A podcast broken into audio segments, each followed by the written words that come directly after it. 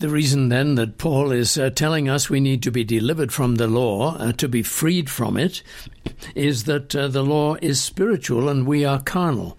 And that is a natural state uh, that will continue right through to the kingdom, right, that is, until Christ uh, transforms this body and makes our mortal bodies immortal because when our natural humanity meets the law, meets this sense of, the uh, the right and the wrong and uh, the, what I must do to be saved, there is a, a sort of cacophony. There is a chaos. Uh, there is the cat among the pigeons, and uh, the result is a fur flying and and uh, and total chaos because the law makes us feel guilty. And when guilt comes into our heart with shame along with it and fear, then we run from God or hide from Him, and then we are lonely and isolated in our soul, and the only solution that we have left is to sin, uh, because that is the only com- comfort left. This is all that Paul is getting at.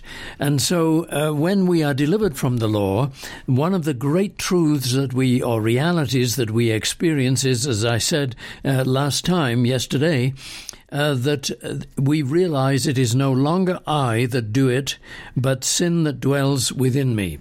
And so we have this astonishing statement and reality stated by the, in the gospel here that the I that no longer does it is the I of faith, the faith person who accounts himself as dead to his old humanity, dead to the law, and alive to Jesus Christ. That's what you and I need to learn by faith. The great secret of that, that the I that is in Christ is not the I that does the sinning. And now that may sound really weird and schizophrenic, and uh, some people will misunderstand what it's saying. But you and I have to learn how to, by faith, separate our identity, our identity in Christ, from the human nature uh, where the addictions dwell. And when we do that, as we do that, we do not slide into denial, but we slide into a hel- or we rise into a healthy sense of self in Christ that gradually learns to separate itself from the addictions that we feel and go through. So Paul says, I find, verse 21, I find then a law that evil is present with me, the one who wills to do good. Now, notice he says a law there, which is in, in this sense not a uh, not the Ten Commandments, but a principle. I find it a principle, a, a, a common occurrence, a regular, consistent occurrence of life, that evil is present when I want to do good. So, this uh, this enables us to understand that we separate ourselves, as I said, from that identity uh, of our human nature, and uh, we now find ourselves in Christ, and we account that to be our true self. The true self is never an isolated soul. The true self has fellowship with God loves God, follows close behind him, as one of the Psalms says, and uh, and uh, loves to be in his presence. For in your presence is fullness of joy. Psalm 16. That is what the soul is. It is a soul in fellowship with God. Uh, Jesus himself said, This is life eternal, that they might know you, the only true God, and Jesus Christ, whom you have sent. There is no life eternal that is so a soul in isolation. That is a living death. And yet we deny the re, the reality of it by sinking into our sins to forget the pain of it. So Paul then says in verse 21, let's repeat that and then to 22, I find then a law that evil is present with me, the one who wills to do good, for I delight in the law of God according to the inward man. You see, this shows you that Paul is talking about the converted man. He's not talking about his personal self, although that's included, of course, but he's using his personal self generically to describe humanity. There is a humanity that is in the uh, its fallen state, and of course has no delight in the law. And there is there are some in humanity that is uh, he and and all the the men and women of faith who delight in the law of God according to the inward man. Only a converted man can delight in the law of God. But at the same time as delighting, there is this frustration and conflict going on. I see another law. He says, I delight in the law of God according to the inward man, but I see another law in my members, warring against the law of my mind, and bringing me into captivity to the law of sin which is in my members. This is what you and I need to understand as the normal state of the Christian. We mustn't get bent out of shape and overwhelmed by the fact that sin continues to dwell in our lives and we continue to have to battle with it. There are some Christians who have been brought down by false teaching that suggests that once we become converted, we have no more sinful nature, uh, that we are perfect, that uh, uh, we have overcome or do overcome everything that meets us. And when they find that that isn't the truth, these Christians are overwhelmed. And part of the problem is that they are overwhelmed because they have listened to false teaching. I'm not saying that Christians should go along just sinning and enjoying being Christians whether they sin or not. That's not the point. What we are talking about here is the issue of heaven having broken in to this fallen world, and heaven, through the Holy Spirit and the good news of the gospel, has seeded us with eternal life. But that seed exists within a broken, fallen world. And we must not deny that fallen world. Uh, that is to say, we must not deny its existence. We do uh, deny its uh, right to rule over us. But it is there. And uh, when we sin and fall, we bounce back again and we say, Father, thank you for your forgiveness. Thank you for your grace. And I affirm by faith that that was the old man that lived in the, that lives in the kingdom of Adam. It wasn't the true me that lives in the kingdom of Christ.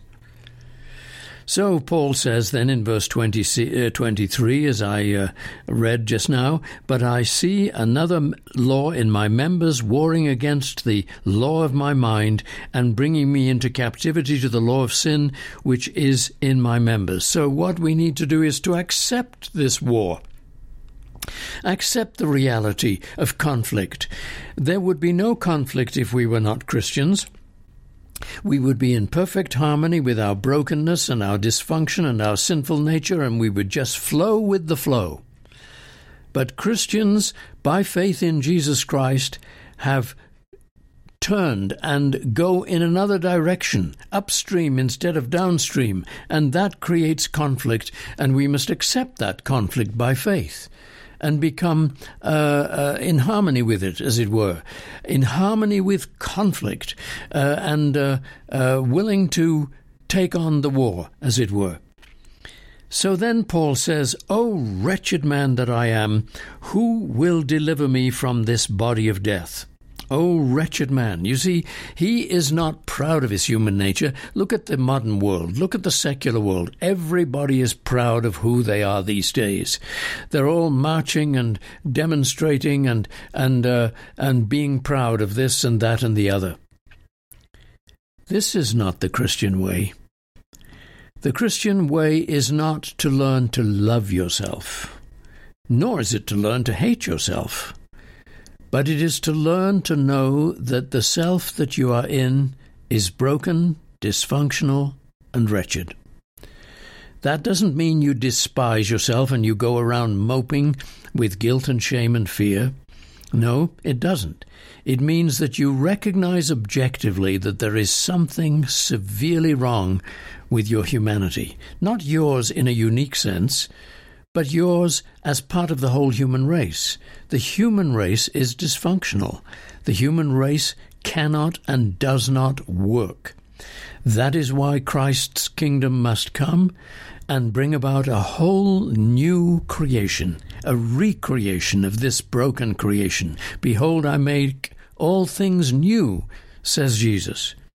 So you see, we accept that we go about humbly. We accept that we have a broken human nature, but we no longer identify with it because we are now identifying with the victory of Christ for us.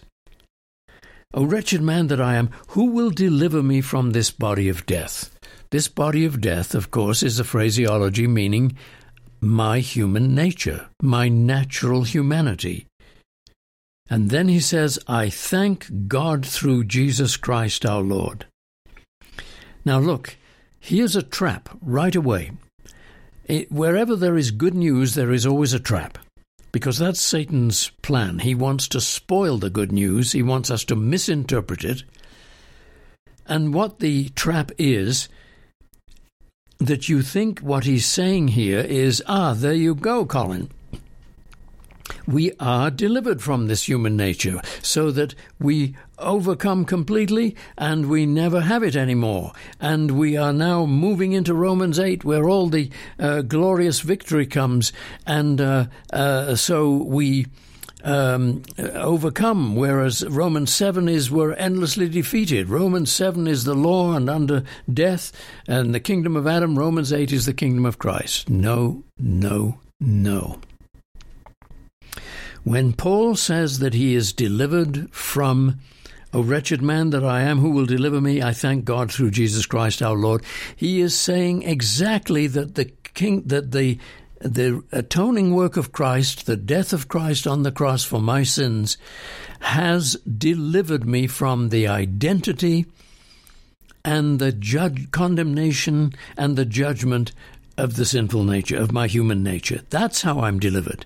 I'm still here in this world with a sinful nature, but I am delivered from the law's condemnation of it because the, I have died to the law in Jesus Christ. That's what we mean here. O wretched man that I am, who will deliver me from this body of death? I thank God through Jesus Christ our Lord. And do you want to be sure that I'm right in that interpretation? Of course you do. Well, then read the next line. So then, with the mind, I myself serve the law of sin, of the law of God, rather, but with the flesh, the law of sin. So you see, Paul is still recognizing the existence of the human nature, the fallen human nature, which serves the law of sin, but my mind serves the law of God. And with my mind, I am a servant of Jesus Christ and I live in him by faith. This is how we learn to understand that we are delivered from the law. If you don't know this, you will be in spiritual torment most of your Christian life. And I have met over the counsel of the years of 30 years of counseling that I have done, I have met scores and scores and scores of Christians who are endlessly in torment. If they were allowed to be honest with themselves, they would say, I wish I had never learned the truth because it has brought me so con- much conflict. But there is a greater truth, and that is that Christ is our righteousness, and knowing that the conflict is acceptable because there is no condemnation in it.